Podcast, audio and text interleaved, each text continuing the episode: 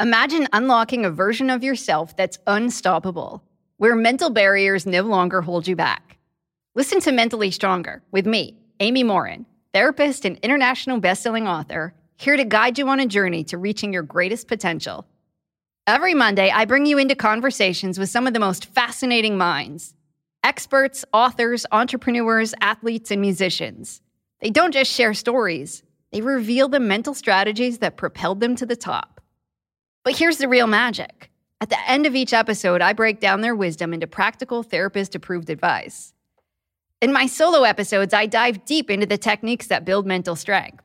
It's like having your own personal therapy session as you discover how to turn these insights into steps you can take right now. This podcast isn't just for those facing mental health challenges. It's for anyone who wants to push their limits, achieve peak performance, and truly thrive. Are you ready to unlock your full potential? Then it's time to become mentally stronger. Subscribe to Mentally Stronger with therapist Amy Morin, available wherever you love to listen to podcasts.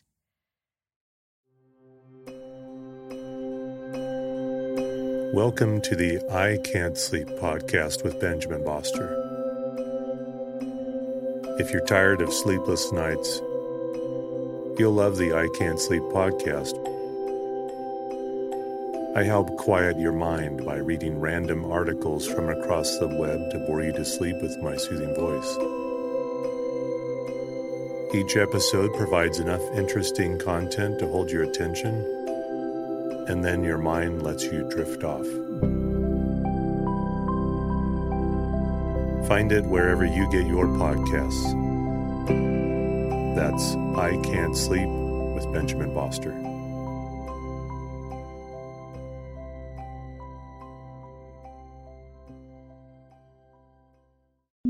There were two more murders 15 miles When away police in the arrived, Silver they found the of Los telephone and Angeles. electricity lines described by one investigator as reminiscent of a weird religion. couple murdered.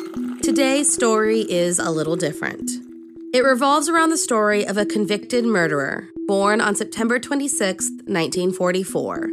But it does not revolve around the murder. So if you like your coffee hot but your bones chilled, sit back and start your day with a morning cup of murder.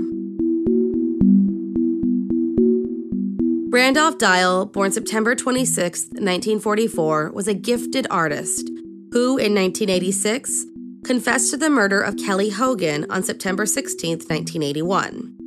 According to the story, Kelly, a Tulsa karate instructor from Broken Arrow, was the victim of a mob hit, and Randolph was the contract killer. He was, of course, sent to prison and made to serve the rest of his life behind bars. But once he got there, he quickly became known as a model prisoner, and soon a trustee of the prison, residing in the minimum security unit at Oklahoma State Reformatory. He was even given access to the property just outside of the prison when he was asked to caretake the home where Deputy Warden Randy Parker, his wife Bobby, and their two kids lived. Bobby herself worked with several inmates on rehabilitation programs, and after getting to know Randolph and his skills, the two decided to take some recently donated money and start an art program for the inmates. They converted the garage into a ceramics studio, and Randolph began spending most of his free time at the Parker home and with Bobby Parker. Eventually, her husband felt this was getting to be a little too frequent, and believing Randolph was trying to take over the art program, told him to back off. Little did he know that the art program was the least of his worries.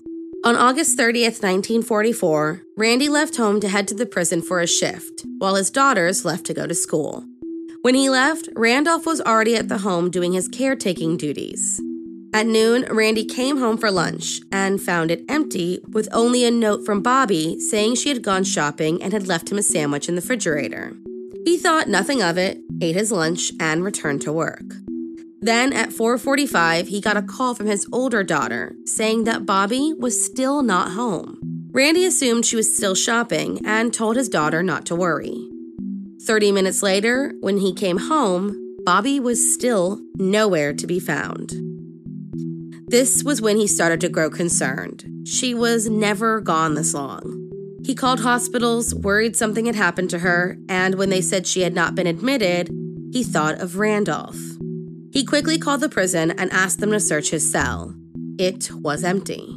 Randy, assuming Randolph escaped and abducted his wife, called police. That same night, Bobby's mother received a phone call from her daughter saying to call Randy and the kids, tell them she loved them, and that she would be home soon.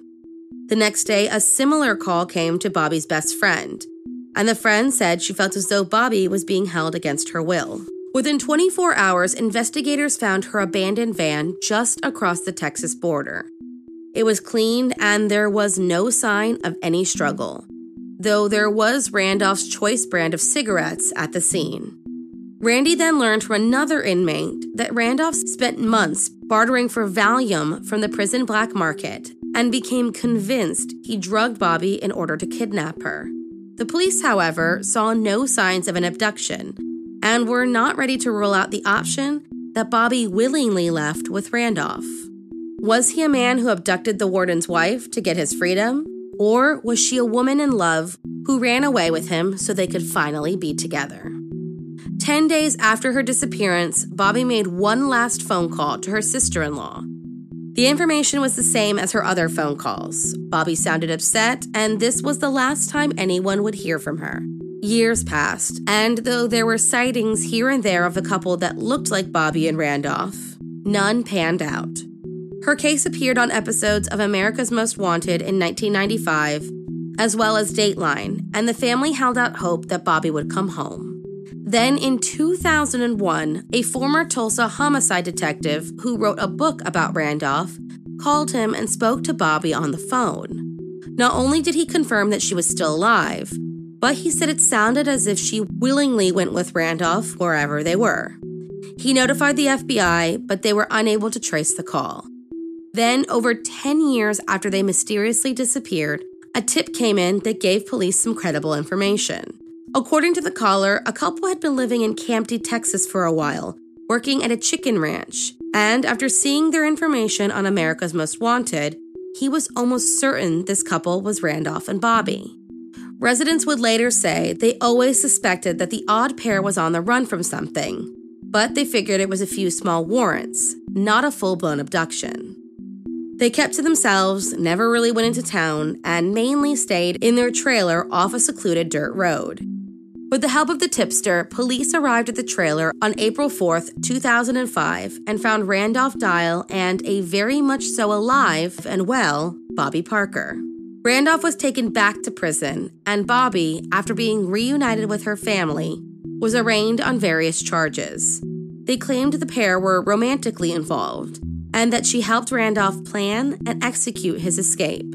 Randolph, on the other hand, said there was nothing romantic about them and likened their relationship to a captor and a victim with Stockholm Syndrome. He told her that if she left, he would kill her and her family.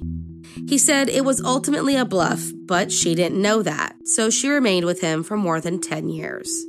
He received an extra seven years on his sentence, and on June 13, 2007, died after a lengthy illness at the age of 62.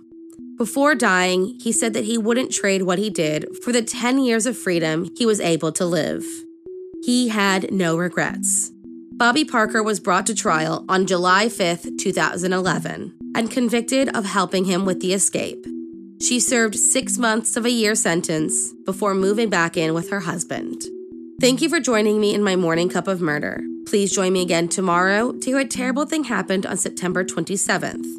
Don't forget to rate and subscribe and let me know how you like it.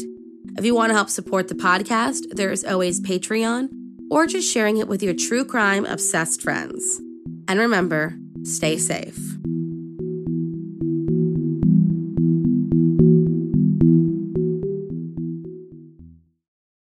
Thank you for listening to Morning Cup of Murder. This is a daily podcast that tells you what happened on this day in true crime history.